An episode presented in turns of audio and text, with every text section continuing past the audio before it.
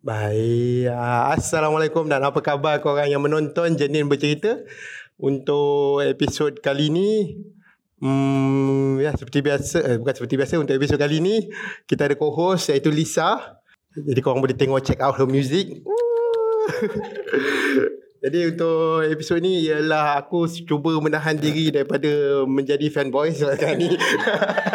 ah, okay, jadi episod ni kita ada seorang pengarah, Nick Amir. Sini ya. Assalamualaikum. Thank you uh, invite datang podcast. Uh, ni, tanya je apa kita kita borak. Uh.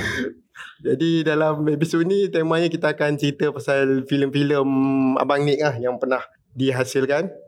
Jadi ya, sebagai introduction untuk mereka yang tak kenal Nick Amir, jadi boleh kenalkan diri dulu. Oh, okay. Uh, nama saya Nick Amir. Kerja sebagai uh, filmmaker, producer, director lah mainly. Maybe lebih kurang 10 tahun in the line. Um, sekarang ni saya run production company Lumatic Films. Jadi kita orang buat production lah. TV production ke branded yang ada clients and film lah. Ah itu je. Jadi ya, kita start daripada awal lah kot apa yang membuatkan bang nak uh, macam mana bang boleh minat filem dulu dan apa yang membuatkan bang nak go into it as a career. Oh okay. Uh, so background saya actually saya study engineering. Oh, So uh, dekat Sydney Electrical Engineering. Tapi masa study tu Dia ada macam elective subjects lah uh, Yang boleh pilih. So semua elective subjects Saya duk pilih Apa Macam uh, Fotografi Film lah Language Benda-benda yang bukan engineering. So memang tak minat lah. Tapi Apa Sebab Apa Dari MRSM So jadi macam tu je pilihan kita kan zaman Mahathir kan. Ha, so jadi engineer, doktor ataupun accountant ha, macam tu. Ha. Lawyer pun tak ada lah sangat kan. Tapi science stream lah kan, science stream. Ha. So bila dah habis tu lepas 4 tahun macam tu saya tengah apply for PR lah dekat dekat Sydney tu. So sementara tu kerja lah part time ini tu then I decide macam okay lah ambil film school. So ada buat one year film school kat situ sebab interest je lah. Sebab dekat sana dia ada macam uh, masa tu ada blockbuster lah. Dia macam apa DVD kan Ya, boleh ya. sewa. Uh, so uh, macam one dollar seminggu. So setiap minggu pergi ambil je semua benda macam tu. So banyak tengok movie apa semua lah. Uh, so interest uh, ada kat situ. But tak ada lah fikir career kan. Kita Hmm. tak ya tak tahu lah macam nak buat career ke apa. But dekat Malaysia masa tu zaman Yasmin Ahmad. Uh, so agak meriah lah juga. So nampak macam Oh ada dah new style of Filem-filem yang keluar kan? Uh, So Saya rasa macam Macam jealous lah Nak jadi a part of that juga lah Lebih kurang kan? Uh, So ada kawan-kawan yang dah masuk production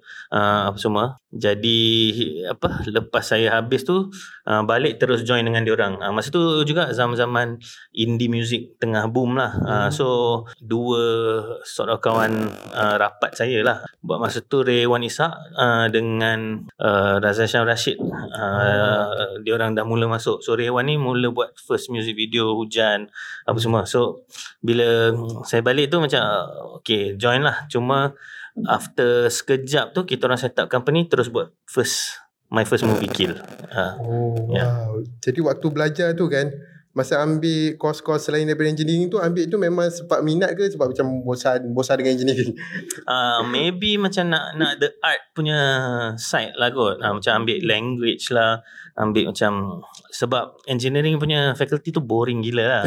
macam ah uh, macam nak escape so pergi macam architecture punya faculty, nampak macam oh design apa. So nak nak nak difference apa nak different scenario lah daripada macam skema belajar ni kan. Mhm. Uh, So macam mana Because you said that you Terus buat film kill tu After you establish your um, Company tu kan Apa proses dia Apa, apa Hmm. yang um, Buat you macam Terus nak You know. Hmm, terus buat. Yeah Uh, This is quite maybe rasanya perasaan macam bagus. Sebab rasa macam zaman tu cerita Malaysia, cerita Melayu semua macam bila I tengok macam apa benda dia orang buat ni kan. Aku boleh buat better lah macam tu lah. Macam, macam keret kan masa muda-muda kan. So I shoot tu masa umur 26 lah. Uh, apa? Uh, kill tu. So yalah zaman-zaman tengah macam uh, hot lah in terms of macam tak tak sabar apa semua kan. Uh, so zaman tu juga keluar 5D kamera ni. Uh, Canon uh, SLR orang baru boleh sebab sebelum tu semua filem-filem So dia dah jadi macam eh kita accessible pula nak buat benda ni. Then sebab saya pun macam apa masa study tu banyak baca filem punya buku, script writing apa semua memang dah menulis dari situ. Sebab saya punya apa nama part time job tu uh, satu tu kerja hotel, Hmm. shift malam. So tak ada orang langsung. So saya duduk menulis, baca. So masa Baca tu belajar semua. belajar tak formal lah masa tu. Ah yang Ah. masa masa tengah kerja lah. So Ah. saya kerja waiter, kerja hotel, lepas tu study kat film school tu lah. Hmm. Ah tapi dia macam macam vocational type lah. Dia terus buat filem and orang yang ajar tu orang industri. Ah so saya pun intern dengan production company kat sana lah. Nama dia Porchlight Films dah tak ada lah. Tapi dia orang duk buat filem-filem pergi Cannes apa semua lah ah, sekarang kan. Ah but itu my first macam pendedahan lah. Ya. Ah Hmm, lepas tu Hmm. jadinya apa yang membuatkan terus nak buat sebelum ni pernah buat sebelum buat feature iaitu Kill hmm. Pernah kau buat filem-filem lain atau terus buat Oh, tak ada. feature? Uh, short film student tu lah masa zaman study tu. Ha. So duk buat short film student, uh, documentary. Tapi semua dia basically macam ada course tu macam ada beberapa yalah buat-buat group macam tu kan. Lepas tu kena buat project. So ada beberapa short film and documentary, music video. Tapi tukar-tukar director. Cuma saya direct semua benda sebab gila pangkat. Ha, jadi macam tak ada ni aku punya story. Jadi eh, I je semangat untuk nak nak push lah macam tu. Ha. Kira waktu tu walaupun bukan datang sebagai director Hmm. tapi still push idea sendiri. Uh, tak ada memang datang masuk film school semua orang student lah kan. Ha. Uh, but but saya punya ni is engineering ataupun filmmaking. Tapi kalau nak filmmaking saya nak jadi director. Saya nak buat filem. So memang uh, itu je. So tak nak benda lain, tak nak jadi kru ke apa benda ke. Hmm. Uh, memang memang target nak tell stories lah. So gila pangkat sikit lah masa student tu. Uh, Memang terus nak hmm. jadi director semua. Uh, lebih nak nak belajar lah. Tapi belajar dia more through buat projek sendiri je. Uh, Hmm. um, lepas tu terus feature kan. Uh, tapi in between feature tu adalah uh, buat music video tu semua sebagai uh, role lain. Jadi masa buat feature tu kan uh, kita sembang pasal pre-production lah dulu. Hmm. Masa nak pilih jadi kita mulakan dengan Kill macam mana nak pilih dia punya pelakon? Oh, Dan lepas tu waktu tu pun masa nak buat production kan macam mana nak cari kru dia sebagai sebab sekarang ni saya tengah Hmm. assume waktu bang baru mula tu kan hmm. bang masih lagi nobody dekat dalam Malaysia. Hmm. Jadi nak cari kru, nak convince pelakon macam mana semua. Uh, well kalau Reza uh, saya sama sekolah dengan Idil Putra. So dia orang satu group untuk teater lah macam tu. So saya dia pergi tengok dia punya teater. Um, lepas dah habis tu because kenal Idil sekali juga saya pun ajak lah lepak. Uh, nampak nampak dia punya lakonan tu macam kena lah dengan dengan karakter tu kan. So pergi lepak mama just cerita pasal the story dia pun cakap okay nak buat uh, then on lah. Macam tu je. Uh, Lepas tu Christina pula kenal through Rewan lah because Rewan tu uh, buat buat sekali uh, kill ni. And dia banyak uh, shooting macam corporate video lah apa yang kan dia mula dulu before saya balik kan. So dia dia ada konteks through crew lah sikit. Kita guna crew TV commercial uh, dari yalah local punya ni semua. So dia punya first movie juga uh, SY Chong DP tu uh, dengan dengan dia punya team lah. So cerita story macam tu dia rasa okay dia uh, nak buat first film dia then then jalan je lah uh, mostly orang lain pun lebih kurang macam tu uh, macam kita punya Ah macam tanya-tanya even pelakon ada kita ada Ella kan as cameo. Itu terjumpa kat mamak sebelahan. Maksud kak nak berlakon tak kita orang ada. Coincidence lah. ah, jenis macam tu. Then Hasnur Rahmat pun kita orang ada tengah macam pitching dekat Finas masa tu. Uh, dia pun ada sekali uh, pun tanya macam tu juga. Bang kita ada cerita macam ni boleh tak? Ma- Dia orang pun macam oh, okay lah. Sekejap je dia punya komitmen. Sama uh, Harus Salim Bacik pun masa tu macam kita tanya je. Semua mostly macam tu lah. Uh, sebab nothing to lose sebenarnya Macam whatever lah Tanya tak nak Tanya orang lain kan So since Kill is your first feature film, Hmm. kan? Do you recall any struggles that you had to go through. Pre-production, post-production, like throughout the entire in the entire production of um, Kill lah? Struggle. Uh, Semua benda lah struggle. First duit lah. Uh, Uh, saya nasib baik sebab timing saya buat tu uh, masa my dad pencen bukanlah pencen. Kira retire lah. Retire and EPF boleh keluar duit. Oh. so macam I convince dia untuk guna duit EPF tu nanti bayar balik macam tu kan. That's like very lucky Ah, of you. yeah. ah, yeah. tapi uh, big risk lah. But I got support lah from apa uh, family apa semua. Even nak nak masuk apa filmmaking kan. Sebab my dad is a engineer apa uh, business punya background. So dia dia apa bukan the 9 to 5 punya kerja lah. So dia dia tahulah like if you can get into something apa suka something boleh make it lah.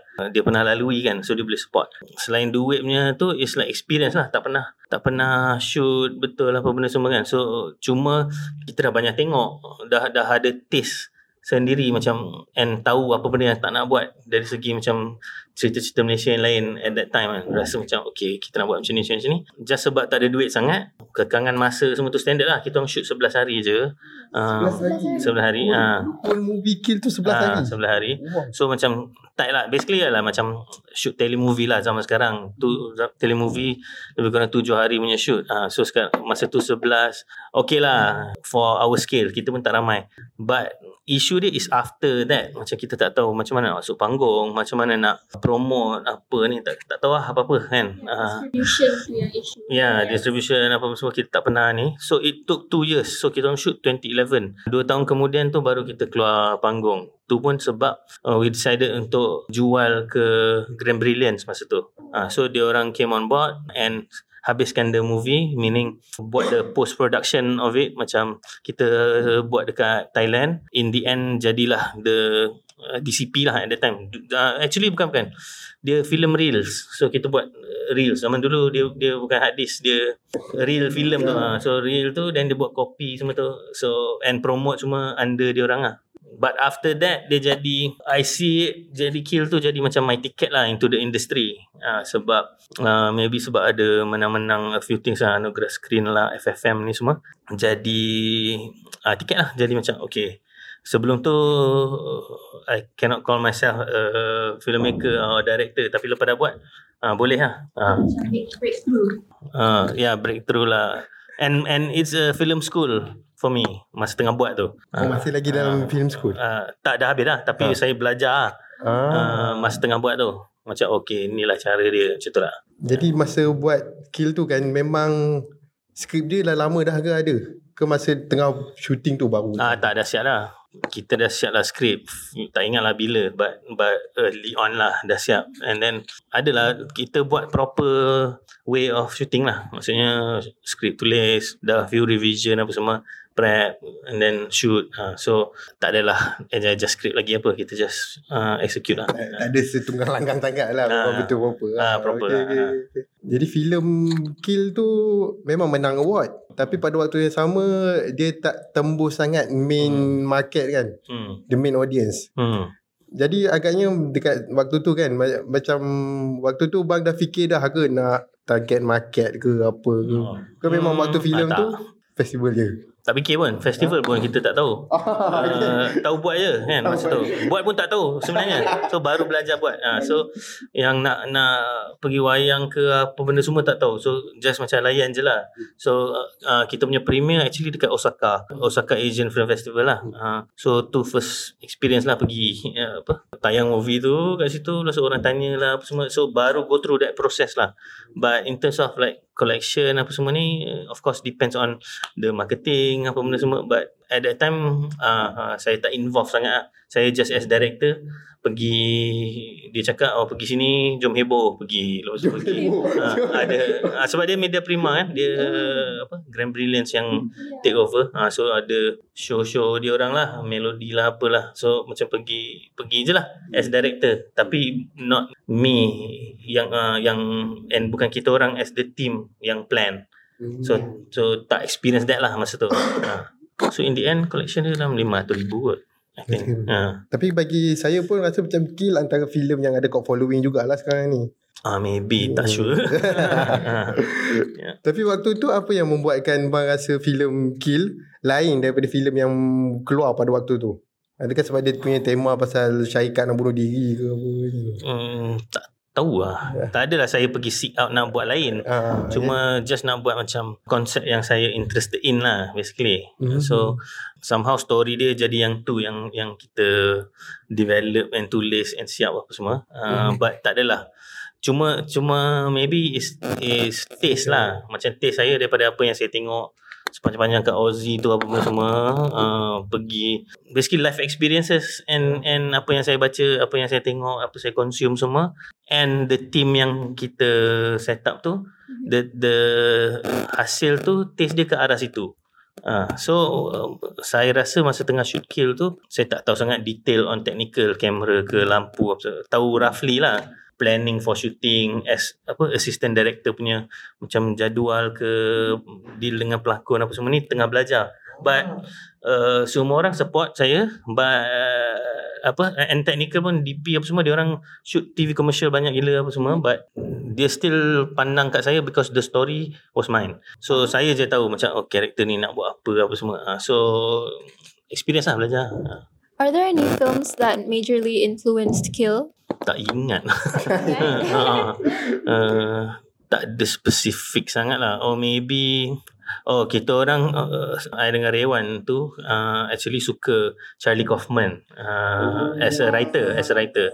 Uh, so maybe like that influence of conceptual punya storyline apa semua jadi macam tu lah. Maksudnya tak nak cerita yang straightforward sangat Straightforward pun rasa dalam, dalam tiga filem bang ni kan filem kill yang paling straightforward sebenarnya.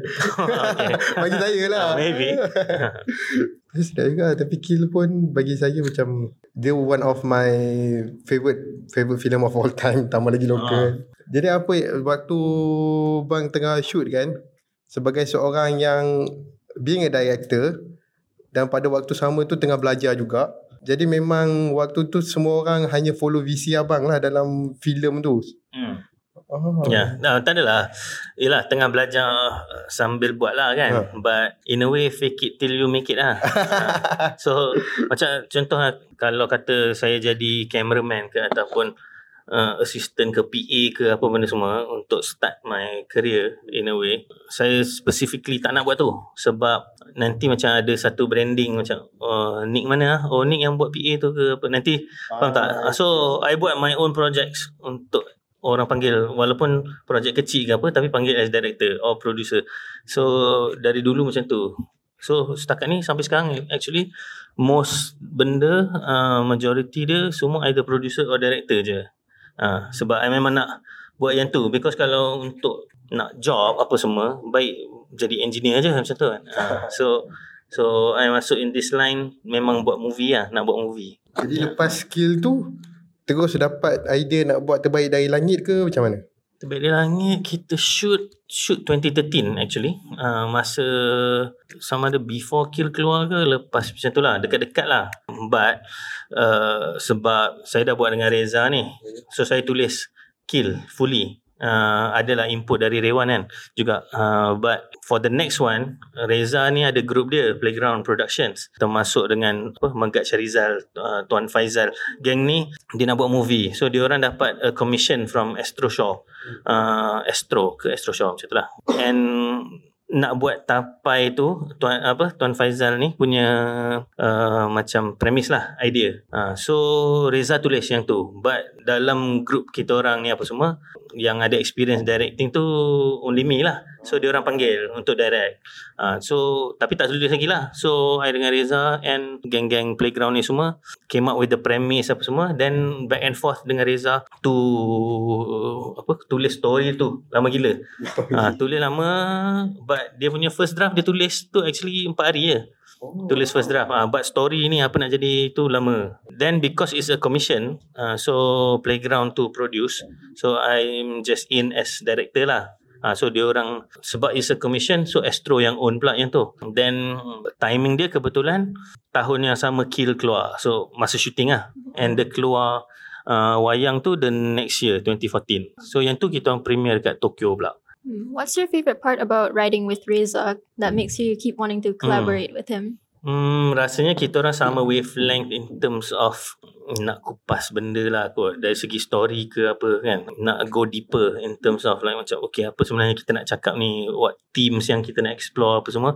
So and Reza is sama yang very intelligent. Dia dia actually kerja bank ke kan? Uh, bukan filmmaker uh, full time kan? But dia very well read and pandai lah. Baca macam-macam teori ni lah apalah semua. So dari segi intellectual punya bouncing tu banyaklah yang happen uh, so maybe productive on that side lah cuma takes time lah So based on Kill dan Terbaik Langit Memang awal-awalnya targetnya nak Premiere dekat luar negara dulu ke Baru sampai ke Malaysia Ke nak tengok Hmm. audience luar dulu ke Ah tak juga Tak sebab juga. dua-dua tu kita orang tak control because satu is TV3 satu Oh, is ya, Astro kan. ya, hmm. Ah so dia orang yang sort of submit and and plan bila nak release apa benda semua but dapat festival ke apa kita orang macam oh okay lah pergi je lah kan Ah, so just, lah. just experience lah ya yeah.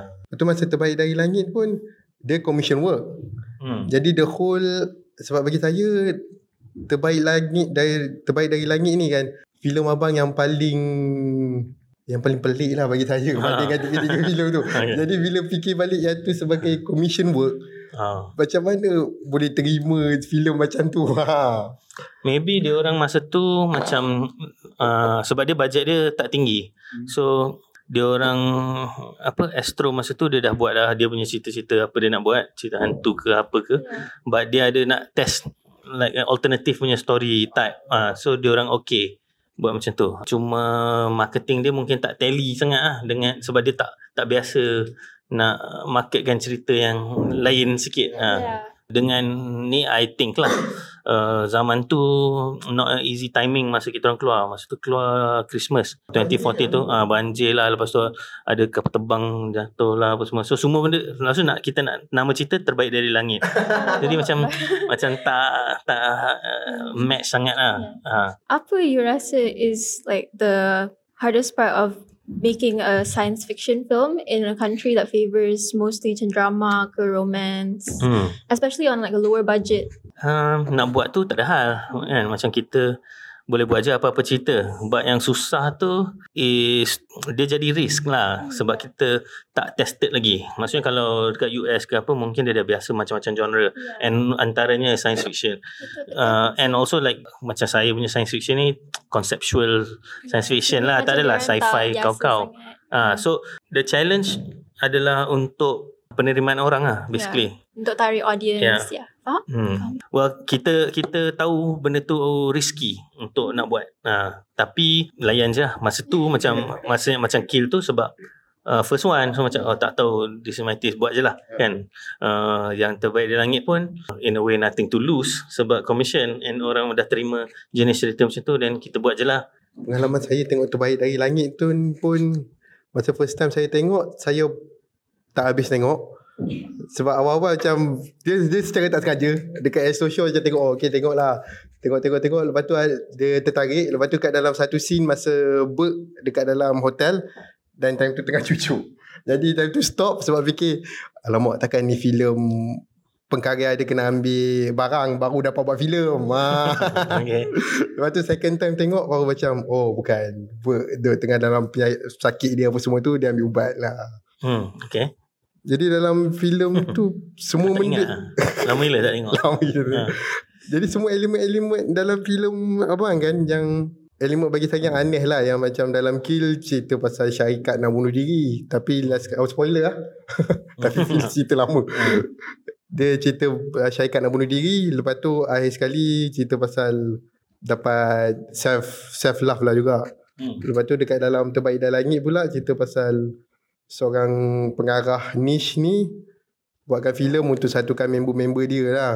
Jadi macam mana semua idea tu memang terhasil sendiri ke memang bang dah fikir dah semua tema tu?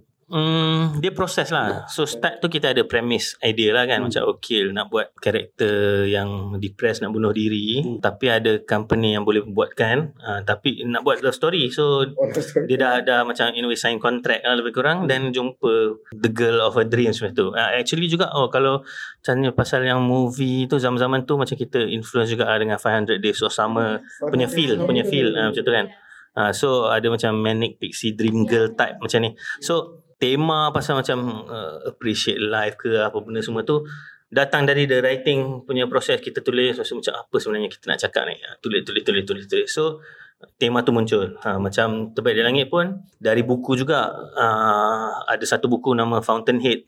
Dia uh, in Rand. So dia pasal principles kan macam prinsip diri. Maksudnya director tu compare dengan Ijam punya karakter sell out. Dia stay true to dia punya ni tapi cerita kau tak apa-apa. Uh, tapi nak nak pendirian tu. So that's one layer lah. Selain daripada friendship lah sebab starting dia is friendship. Sebab kita orang semua dari asrama punya ni macam kawan-kawan after years nak nak get back together. Tapi in a way dalam cerita tu is like saying goodbye punya angle lah tanpa tahu kan. Uh, but dia punya internal kalau Berg tu is is ni lah. That pendirian tu lah. Uh, tapi inspiration tu dari buku Fountainhead tu macam tu. Uh, then also inspiration daripada sebab semua sekolah asrama ni semua kita punya experience sendirilah uh, then masa tu ada juga cerita Super 8 uh, Yeah, Steven um, Spielberg uh, J.J. kan macam Abrams. eh ah JJ Abrams sorry. Uh, macam UFO Yeah. bukanlah UFO, UFO tak ingat Dia macam tapi alien macam something. kawan-kawan lah punya Yeah, feel kan friendship. uh, ya yeah. So untuk terbaik dari langit, masih tulis skrip tu you dah ada the actors in mind ke you macam kena still tetap cari? biasanya tulis kita tak adalah actors in mind sangat contoh macam Kill kita tak I tak kenal Reza pun lagi masa Oh. start tulis kalau terbaik dari langit pun adalah bayangan sebab Idil pun in the group tu juga. Yes. apa semua Megat pun sama. Siapa lagi? Nadia Nisa semua tu. Uh, not really masa tulis lah. Kita kita macam cari-cari juga. Tak necessarily kita macam set siapa-siapa kan. Macam si Amirul apa semua. Maybe a bit later kot. Tak ingat lah. Hmm. So yeah. casting process dia macam mana? Casting kat Malaysia ni tak adalah casting sangat. macam kalau kita macam kalau kita orang lah at least mostly dari yang kenal macam tu. Siapa yang senang kerja. Because kita nak elakkan dari segi kalau kata tak kenal contohnya macam datang kita punya production kita kena jaga certain certain processes. Kita pun tengah belajar lagi apa semua. So kita ambil yang mana comfortable lah dulu uh, at that time. Uh, so ada jugalah baru contoh macam Bron kita semua tak pernah kerja dengan Bron kan. Uh, but dia dah tengok Kill. Trailer trailer Kill lah. Uh, masa tu tak keluar lagi Kill. Lepas trailer Kill keluar sebab kita orang lepas Kill tu lepas kita orang shoot kita edit trailer and letak YouTube. Sebab tak tahu pun keluar bila apa benda semua kan. Uh, tapi uh, tapi lepas daripada keluar YouTube tu Bron macam cakap mana siapa ni Amir? Nak kerja sekali macam tu. So lepas lama tu baru jadi uh, ada terbaik di langit lah. Uh, So would you ever work with new actors like up and coming actors in the future? Hmm, ada je ramai je. I dah kerja for like kalau TV punya benda lah. Uh, for feature apa semua. Uh, depends tengok project but I open je So starting kita ke Imagino pula. Lah. Imagino macam mana awal-awal pembikinan dia? Sebab Imagino salah satu filem yang saya tahu daripada awal lah juga. Berapa tahun lepas lah the first poster keluar tak ingat berapa 2000 berapa belas lah. Memang time tu hype lah juga. Jadi macam mana the process of making it? Sebab tahu 2017 sebab kot macam tu kot. Planning ni lama kan sebenarnya? Ada macam-macam lama. juga. Ha. Uh, start tulis maybe 2016 kot macam tu. Because 2014 kita buat terbaik dari langit kan. Then then lepas tu I banyak busy with like commercial dengan branded content lah apa semua shooting kerja punya benda lah. Then I started Lumatic Film sebab sebab tu I start Lumatic Films tu. Then meaning yang shooting-shooting ni semua is is work lah. Meaning uh, production house lah. Apa nama? Then uh, kita nak buat satu feature punya project. And story tu the idea started actually before kill lagi dah ada dah. Uh, like an idea of like buat cerita something pasal pasal dreams ke apa something macam tu mula-mula. Uh, then it evolve lah sikit jadi pasal memory apa benda semua and uh, hypnosis patut dua-dua filem tu ada Dream Girl Ah, adalah Ah. sikit ah. So dari segi tulis and bounce idea tu started I tulis satu dulu macam simple punya macam draft lah. Macam satu loop.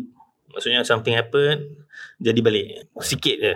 Then I jumpa dengan Reza. Lepas tu oh, kita bincang and and evolve dari situ lah 2016 sampai kita shoot tu 2020 dalam 4 tahun macam tu tapi on off lah sebab dia pun kerja uh, I pun busy with uh, shooting benda lain cuma ki- kita jadi dalam 11 draft jugalah uh, before shoot uh. So I perasan dalam Imagine Nur uh, ada macam a few shots that linger on uh, Albert Camus's punya Hmm. books uh, Happy Death and tak silap The Stranger kan. Ah, tak ingat lah Ingat, apa yang ya. bawah dia. Um, is there any significance um, of Camus in Imagine Nur? Well semua tu uh, sama macam terbaik dari langit kan dari Fountainhead ke apa. Yeah. Yang ni yang ni kita adalah juga buku-buku ni macam Ikigai punya buku contohnya. Yes, so yes. macam meaning purpose of life. Sebab in the end like after kita dah buat dulu plot ni apa semua then kita cari apa sebenarnya the tema yang kita nak cakap ni. So datang dari buku-buku yang yang kita baca lah uh, and and Camus tu tak silap kan uh, rasanya itu Reza lah dia dia punya ni but kita main dengan the myth of Sisyphus Oh, my favorite book. Ah, so jadi uh, that looping Yeah, macam tragedy ke apa sebab ada loop kan in the story Yes. ni semua. Ah, so itulah uh, apa uh, elements yang ada. Kalau sedar actually kalau one of the scenes tu dia dengan Nur dekat macam kedai buku tu Yes. painting tu kita tulis ikigai uh, but in Oh. Japanese sebab kita nak shoot kat Jepun but kita shoot tu two weeks covid Oh. Ah, lepas tu tak jadi shoot kat Jepun Mesti ah. best kalau. Ah, tapi it turned out okay lah apa yang ada tu uh, dia apa bukan takdir something macam ada ada ada ni lah ada ada ah di sebaliknya tu ha. Jadi sampai ada 11 draft apa yang membuatkan filem Imagine ni Bang dan Reza tak nak lepaskan sampai ada 11 draft. ya sebab uh, setiap additional draft tu ada improvement lah on the script apa semua ah, oh so macam kill tu saya tulis sendiri. Terbaik dari langit tu Reza tulis sendiri. Yang ni kita tulis dua-dua. Ah, so yalah sentiasa ada improvement and macam uh, macam Camus semua ni and Sisyphus ni semua datang a bit later. Dan bila ada macam oh masuk sini eh ada twist baru ke apa pasal sebab kita nak cari apa sebenarnya core cerita ni. Benda tu belum ada. After a while baru ada. Dan bila dah ada macam oh kena ganti benda lain kena tukar. Oh, Ha. jadi bang proses bang menulis ialah masa bang menulis tu bang sambil mencari. Ha, first draft Oh. tak apa je macam dia okay ni jap. Adalah a few scenes yang still make it to the Ah. end kan macam dia start ada supermarket tu ke ada train station ke semua tu adalah uh, kereta tu semua ada uh, tapi ada as macam a concept macam okay ni nak buat because kita nak main juga dengan hypnosis uh, so bila hypnosis tu early on it was more hypnosis driven dengan nak buat love story something tapi macam oh takkan tu je so uh, bila jumpa benda baru kita kena tulis balik and justify balik dari awal sebab ni pun timeline dia terabur apa benda semua ha, so kita macam tukar tukar tukar susun-susun kan ha. Speaking of the timeline yang berterabur tu, hmm. um, you rasa you dapat sampaikan tak the story in a um a- accessible way?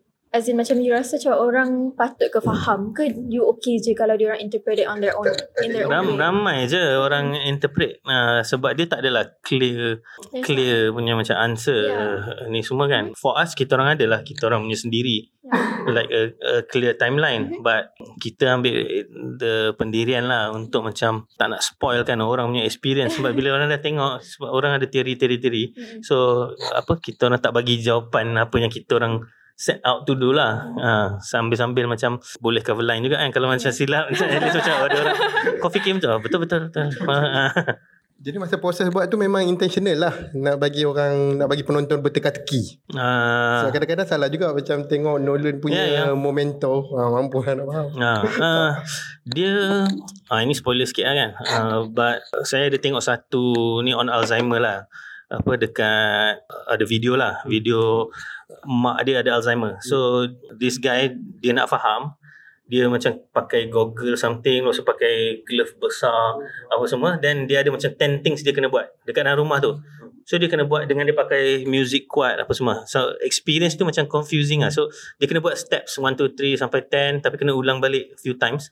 But because dia dah distracted dengan benda ni dia ingat kata benda ni. So in a way take away from that is like dia ni experience sikit apa yang mak dia experience. So kita nak nak take that uh, in terms of the confusion tu memang it's a point of view si Zuhal ni. So untuk audience pun kita nak kasih follow Zuhal ni punya point of view lah. Uh, tu pun is in a way macam susah nak shoot sikit because semua Zuhal je kita kena shoot. Uh, so I tak boleh pergi orang lain punya ni.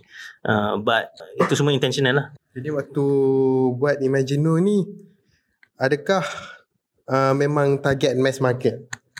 Ataupun waktu tu sengaja tak sengaja je macam. Hmm, Ataupun sama je macam. saya punya ni Yelah kat Malaysia ni memang orang obviously tengok macam oh mass market ke tak tahu apa lah. Ah, opposite tu urban ke art ke apa kan. Uh, but uh, for me I nak bridge that uh, my aim dari dulu pun because I personally think cerita saya tu kill ke terbaik dari langit ke even Imagino ni sebenarnya kat tengah-tengah. Hmm. sebab my in a way bukanlah compass but preference tu mungkin jadi kepada macam indie US punya style. Macam Sundance ke apa ataupun A24 punya benda. Contoh lah compared tu macam a more mainstream punya Hollywood ke apa ataupun Malaysia punya mainstream or the other side tu art yang macam European Film Festival punya ni ha. so I rasa kita punya uh, benda ni kat tengah-tengah lah. So I need to menang kepercayaan orang for this kind of jenis cerita lah. Sebab kalau nak buat art sangat tu not my taste. Kalau nak buat terlampau mainstream apa semua sama juga ah not my taste. So I have to find my own market. Tapi kat Malaysia ni tak ada sangat lah susah lah. So dia jadi dekat tengah-tengah in a way. Kita ada orang yang suka the mass, masses punya benda. Uh, maybe ada urban and and uh, maybe a bit niche or art sikit ni. Uh, Yeah. but we decided untuk macam buat je tengah-tengah and even nak nak promote tu our trailer apa semua ni semua. Kita punya packaging and and messaging masa awal tu is untuk orang yang follow saya dulu. Siapa yang suka kill, siapa yang suka terbaik di langit, menang dia orang dulu. Sebab contoh orang kata, okay, edit, edit a trailer love. Nak kasih mess. Nak tengok ke apa ke benda macam tu kan. But kita orang decide macam, okay, kena ada the cool factor juga uh, supaya orang yang memang follow saya dari before dia dia akan support dulu. Uh, lepas tu baru yang lain-lain tu is is kalau nasib lah kalau dapat. Yeah. Ah, yeah. Hmm. As a filmmaker with experience in the Malaysian film industry, macam mana you rasa boleh nak nak tarik um, mainstream audience untuk tengok film-film yang kurang mainstream lah, more obscure ke um, Hmm. or in the middle at least? dia kena slowly lah. So contoh macam kita, katalah ada A dengan B lah kan. Yes. A ni uh, is my crowd. Uh, yang suka kill and whatever my movie semua. Then extension daripada tu is orang-orang yang suka music scene Yeah. ataupun art scene apa benda semua. And then urban. Kita tricky sikit sebab market kita segregated bahasa apa semua kan. Yes. uh, kaum uh, semua. So uh, tapi still that is kategori A. Yang B ni kategori yang yang memang out of my circle lah. Mhm. Yang memang the masses yang suka drama pukul tujuh punya type ke contohnya. But I believe I kena menang dulu yang yang A ni sebab tak habis menang lagi. Sebab isu dia is because kemampuan untuk reach I tak ada kemampuan tu.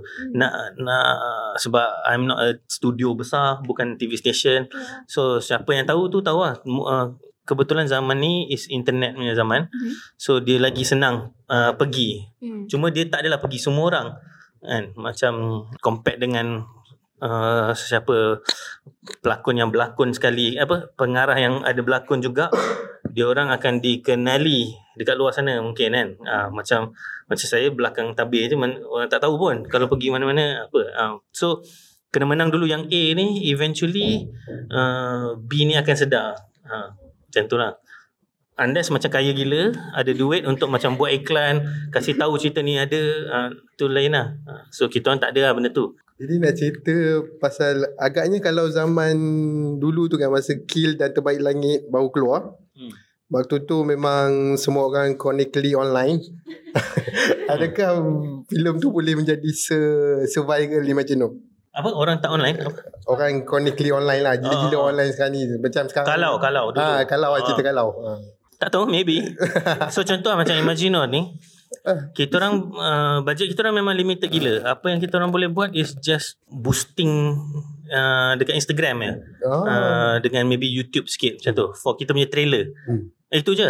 Uh, Tapi lepas tu Mostly is like uh, Media-media yang support. Macam ada Ada podcast juga Yang panggil interview Ada macam Masuk radio ke Apa sini sikit. Semua yang benda yang Yang kita favor lah In a way. So uh, Apa bila Bila benda tu dah jadi Bila orang tengok yang first tu Orang bercakap Internet lah maksudnya Mungkin dia relate dengan the film lah Kalau Zaman dulu Tak tahu lah uh, Maybe, maybe. Tak tahu lah kan. Uh, uh, oh, I was gonna say yang ni sebenarnya.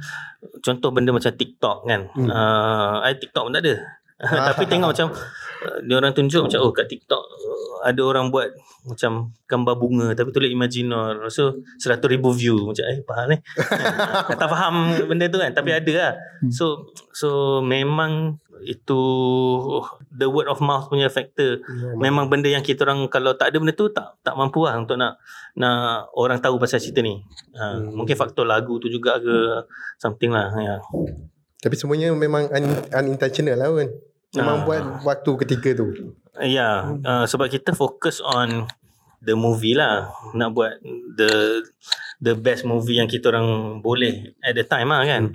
Tapi lepas tu on the marketing pun of course kita ada effort lah. Effort untuk yang spending punya is one. But selain daripada spending tu kita pergi all out jugalah untuk macam kau team dengan dia ni nak nak ada interview sini ke pergi sini sana semua yang uh, and also Beto pun uh, and Diana very supportive dari segi orang dia dah ada eyeballs kat situ. So my issue is amplification untuk orang tahu cerita ni wujud dulu. Uh, in my crowd dah tahu. Maksudnya siapa yang follow kill ke apa mungkin tahu. But luar tu yang yang apa tak tahu pun pasal kill ke terbaik dari langit tu yang isu tu. Tapi bila bila macam uh, Beto push, uh, Diana push then uh, the crowd yang celebrity ke apa and after 10 years in the industry pun I dah kerja dengan ramai-ramai orang, orang kru apa semua dah kenal True Kill ni apa semua. So dia orang punya network semua ni pergi tengok lepas tu ada yang macam suka nangis ke apa dia pun buat video. So benda tu jadi